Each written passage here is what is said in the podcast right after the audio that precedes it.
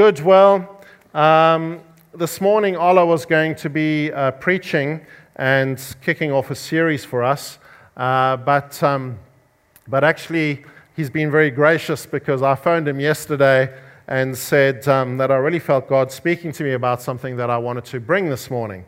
Uh, and I had been preparing actually a sermon that I'm doing for one of the churches in Dubai, one of our Regions Beyond churches, out of Psalm 80. And as I was in Psalm 80, uh, I, I, felt really stirred. I just felt the Holy Spirit on me. I was actually upstairs here in the offices, and there was no one else around, so I could um, shout and uh, cry and do all sorts of things wandering around the office upstairs as I really was praying for restoration in the church. And it so impacted me that I felt I really wanted to bring it this morning. So thank you, Ola, for being so gracious to uh, let me uh, step in this morning.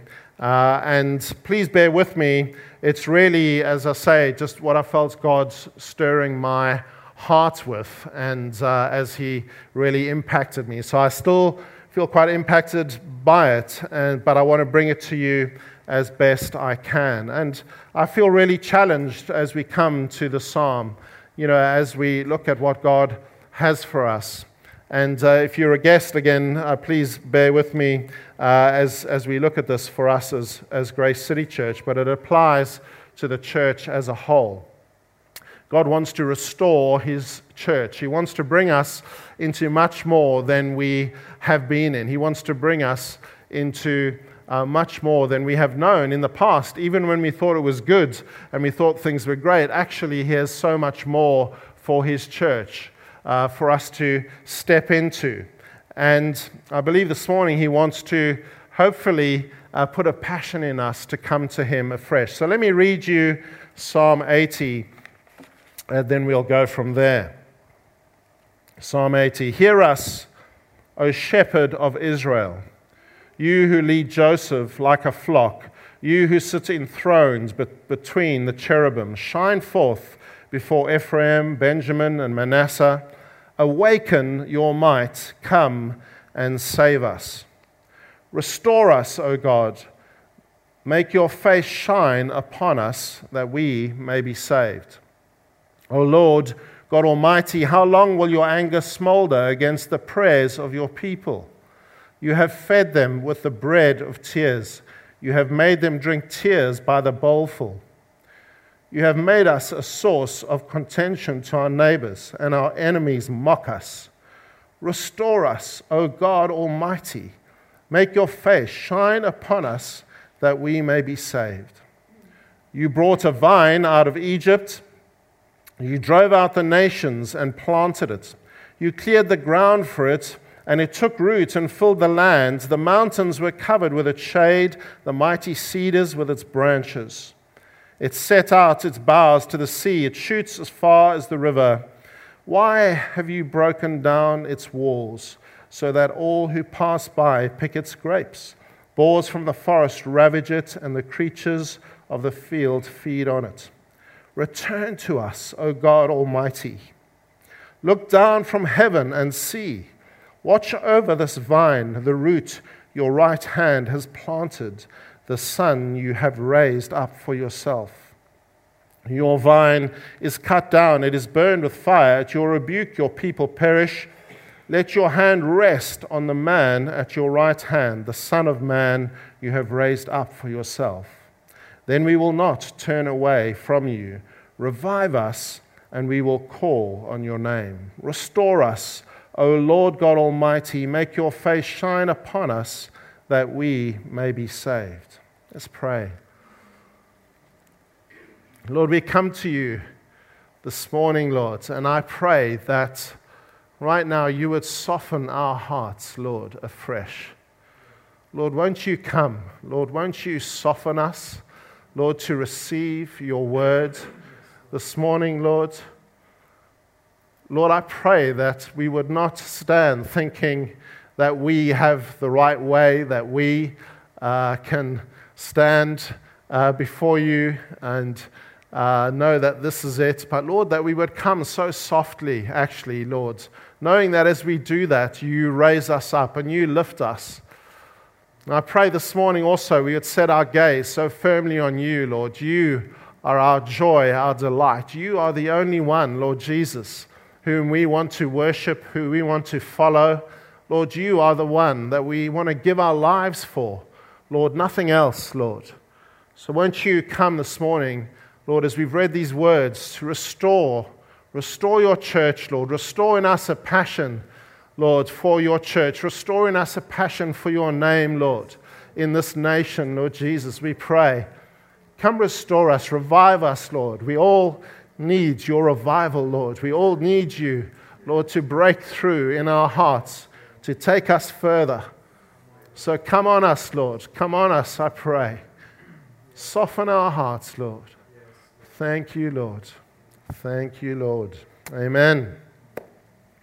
Well, the first thing I love in the psalm is where it starts. The first line it says, Hear us, O shepherd of Israel. Hear us, O shepherd of Israel. And the kings of Israel were often called the shepherd of the nation. Uh, we know that, that elders who lead the church are shepherds. Uh, we, are, we are shepherds. But ultimately, we know that there is only one true shepherd, and that is Jesus Christ our Lord. He is our shepherd. He is the one that leads us. He is the ultimate shepherd, the one who guides us, the one who shapes us, the one who takes us forward, the one who challenges us and who deals with um, all our edges that need to be shaped off. He is the one that is not only the shepherd, though, but as it says here, who sits enthroned above the cherubim. So he is the one that is so glorified, the shepherd, but he sits uh, enthroned on high. And so at the very start, we see we kind of captured with uh, this picture of the shepherd who loves and cares and gives his life for the sheep. And we know that Jesus has given his life for every single one of us, he's given himself completely. And yet, he is also this one that is enthroned on high, who sits uh, between the cherubim in this mighty throne. It's the most incredible picture. And so we know that as we come to him, we come to the shepherd and this mighty God. And his desire for us is to see us restored, to see the church restored. And when I'm talking about us being restored, I'm not necessarily talking about us being restored to big meetings or being restored to being kind of outwardly successful or seemingly important. But I long for us to be the church that is humble, merciful, kind, lowly, forgiving, loving people who know the transforming power of the Holy Spirit to see miracles, signs, and wonders that bring glory to God the Most High. That's what I'm talking about when I mean restoration, for us to be this humble, lowly people, but who know the power of the Spirit that transforms and brings incredible change in lives. That's the restoration we are after. So we come to this amazing shepherd. This psalm, I think, is such an amazing example to us because what we see in it is an impassioned plea for God's attention, an impassioned plea for God's attention. The psalmist is calling to God, saying, God, rouse yourself, act on our behalf. Won't you, God, act on our behalf? Please, God, rouse yourself. And it seems, as it's in the word, that it's an example for us to actually come to Him boldly in prayer rather than in caution. You know, so often we can sit back and say, well, well, God, if it's your will, you know, then, then let things happen. And yes, obviously, we know things are going to happen if it's God's will. But in the psalm, we see actually an impassioned plea arising up to say, God, please act on our behalf. Please come.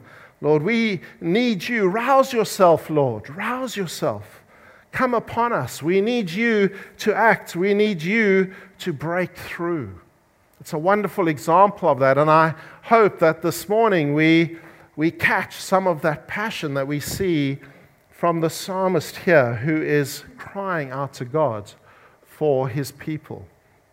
We need to be a church that is crying out to God, that is looking to Him to break through, not passively sitting back saying, Well, God, yeah, if it's your will, we'll, we'll cruise, we'll, we'll move along. No, we, we need a passion in us to say, God, come, come and act on our behalf. So, I want us to just look at a few things that we can understand from the psalm that I hope will, will stir us. Uh, there, there's six points, don't worry, they're not going to be long, but six things that I want us to notice out of the psalm that hopefully will help us to come with passion and to seek God for restoration. The first thing we see in verse 2 that he says, Awaken your might, come and save us. And again, as I've already said, we come to this God who is all mighty. He is almighty, the almighty God. He is the one that uh, is above all, who created all, who's put everything in its place. We come to him who can do the impossible. What we think is impossible is nothing for God. That's where we always need to start. We need to come to God in worship at the beginning and the end. Maybe there's some soul searching in between, but we come to worship our God. Worship our God. This morning we're going to worship our God because we want our gaze totally set on Him, the Almighty One, the one who can shift anything, who can change every circumstance. And so that's where we want to be. Secondly, we see here that the psalmist had an understanding of their need to be saved. He had an understanding that they needed God's face to shine on them. And we see in verses 4 to 6, he grasps what a sad state they are in, even that their prayers make God angry. He says, Our prayers make you angry. That's a, we think, can prayers make God angry? Well, what kind of prayers maybe make God angry? Well, selfish ones, hypocritical ones, self righteous ones. They make God angry. It's not something that we often think of, but he's, he's taking a clear look at what does the nation look like? Where are we? And it made me think of Nehemiah, you know, when Nehemiah returns to Jerusalem and he's come to rebuild the city and he's going to rebuild the walls. And the first thing he does is he goes and does a survey. He goes around the walls, he looks at the broken gates, he he understands where it's broken down. And we need to have a realistic picture of where we're at, even as a church, maybe ourselves. We need to look at ourselves realistically. Where am I, God, with you? Where am I? We need to do some soul searching. As a church, we need to understand where we are at. I want to encourage you with some things and challenge you with some things. As an eldership, you know that we've had challenges. I feel, though, that although things are certainly not perfect, but I feel like the eldership is in a healthy place. I feel like as the five of us, we've added Ola and Quinton uh, in with us, and we meet together every week, uh, trying to pray every second week. Every Thursday, we're meeting. And we found actually new life in those meetings. We have found a new togetherness. It's very encouraging. I feel like it's healthy. But there's still a way to go in terms of ongoing relationship. James and I, I feel, are working together in a way that we haven't before. It's very encouraging. So there are things to be encouraged by. I think a leadership team that is leading this congregation, Glenn and Sandy, Wes and Belinda, Miles and Kate, Lynn and I, I'm encouraged with how we are together. There's a real togetherness and relationship. Those things are encouraging as I look at where the church is. But I'm also really grieved at where the church is. We had a prophetic words, there have been a few prophetic words that have been brought over recent weeks. And one of them was of a picture of a salt lake, uh, which you know looks very beautiful, white uh, and kind of clean on top. But the picture was as you walk on a salt lake, it's a thin crust, and you go through, and underneath it's muddy uh, and dirty. And it's a, it was a horrible picture, really, that, that things can look okay on the surface, but underneath there is stuff that is not so good. And that is a challenge for us, church. It's a challenge, but we need to understand where we are at, as the psalm does. We need to have a clear picture. I'm really saddened when I, I hear the amount of gossip there is in the church. And believe me, I don't bring these things pointing any fingers, but I bring them with a, with a heart that is grieving, really. I see so much gossip. We're so keen to talk about this person said that and that person said that, and have you heard what they said? It's such a challenge for us. We can come with such judgmental attitudes sometimes, not thinking the best of each other, but we seem to have got into a pattern of thinking the worst.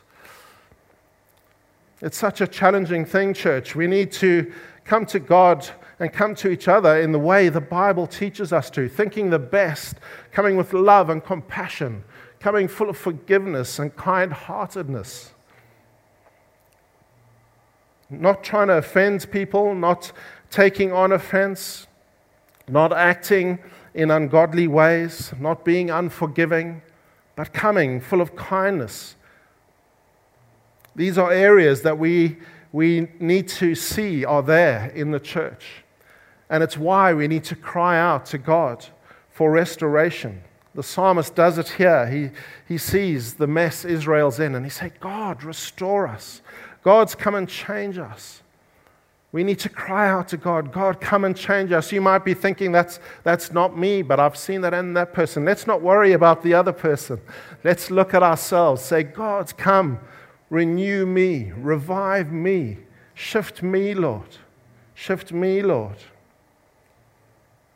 So we need a clear perspective of where we're at, an understanding of where we're at. Thirdly, we see that they had, the psalmist has an understanding of the wonder of what God has already done. Verses 8 to 11, the, the writer marvels at what God has done with Israel. He says, You had this little vine, you cleared ground for it, you planted it so that it grew up, that even the mountains and the mighty cedars were covered. That's how God grew it. Grew it. He understands that God has done much. And we can look at our church and know that God has done much. Actually, over the years, we've seen much fruit from this church. It's wonderful to see Chatswood up and running, an evening service up and running, food care up and running, ESL up and running play groups. There's so much fruit that this church bears. It's wonderful for us to understand. And despite difficulties over the years, God has brought us through again and again and again. And He continues to paint amazing prophetic pictures for us of churches being added in. One word in Adelaide this week was about orphan churches coming and joining in with us. That God was going to add them to the flow of the Spirit that was actually going to come from this church. That's really exciting. Praise God. He's got such a wonderful picture for us and for the church as a whole around the world as He brings us to be His bride. So we know that He has done so much in us. Let's continue to praise Him and thank Him again and again that He has brought us through difficulty after difficulty when actually you'd think, well, maybe everyone would give up and go home. But no, we're still here. God is with us. He's bringing us through. So we understand the challenges, but we also understand the wonder of what God has already done. Fourthly, we understand that we might, as the psalmist does here, ask God why, but actually, he is asking us why. So the psalmist in verse 12 and 13 is saying, Why? Why did you do this? Isaiah 5 4, which is actually a picture of a vineyard. And God says this What more could have been done for my vineyard than I have done for it? When I looked for good grapes, why did it yield only bad? You see, when we say to God, why, actually, He says back to us, why? Because He's given us everything we need. In salvation, we find new life in Christ as we come to Him. We find ourselves forgiven we find forgiveness poured out on us, kindness and grace and mercy. He's given it all to us so that it can flow into others' lives. He's poured out His Holy Spirit on us. He's empowered us with everything we need for life and godliness. He's given us the very antidote for gossip. He's given us the very antidote for judging people because He has not judged us. He's poured out His grace upon us. He's given us everything we need. And so when we ask why, He says, Well, why? I've given you. I've given you all that you need. What we need are soft hearts, humble hearts that come and receive afresh what He has already given. Fifthly, we need to understand God's faithfulness and compassion. We see verses 15 to 18. He reminds God of His faithfulness. He reminds God that, God, you are not someone who begins a great work and then loses interest and goes and does something else. We do that. I know I have. We think, oh, well, I'm going to do this project, and suddenly it's not as interesting anymore, and we focus on something else. God doesn't do that. It says in Philippians that He is the one that will complete the work He has begun in us. He is a God that completes the work. He doesn't leave us unfinished, each one of us and us as a church. He will complete the work. He is at work in us. He's going to bring us through to completion. We can trust that. We can remind Him of it. God, you're a faithful God. God, you're a compassionate God. We come and remind Him of it. Not that He needs reminding, but because He wants us to come and cry to Him like the psalmist does, saying, God, have mercy on us. Come and revive us. Lastly, we need to understand that we must come with faith and a big picture of God. We know that only God can do it. The psalmist cries, Revive us, restore us, save us, but he's very clear that only God can do it. There three, there's a phrase that is repeated three times in the psalm. In verse 3, it says, Restore us, O God, make your face shine upon us that we may be saved. Verse 7 Restore us, O God Almighty, make your face shine upon us that we may be saved. Verse 19 Restore us, O God Almighty, make your face shine upon us that we may be saved. It's a wonderful progression. Actually, I don't know if you notice, there's a word added each time. He starts, O God, then he says, O God Almighty, then he says, O Lord God Almighty. And it's as he goes through the process of the psalm something shifts. His picture of God shifts. And suddenly there's more. There's God, oh, there's God Almighty. Oh, He's Lord God Almighty. Suddenly the picture gets bigger and bigger because this is the God who can restore us. And there's faith that stirs, there's faith, faith that builds up. And he's, he's left in that final verse Restore us, O Lord God Almighty. Make your face shine upon us. It's a big picture of God, is where He leaves us. And that's where we need to be, church, coming again and again, letting God lift our gaze, giving us a big picture. So we reel about where we are. We understand what God has done. We call on His faithfulness. We remind Him of His compassion. And we allow Him to build faith and allow Him to enlarge us for all that He has. So it's a challenge for us today.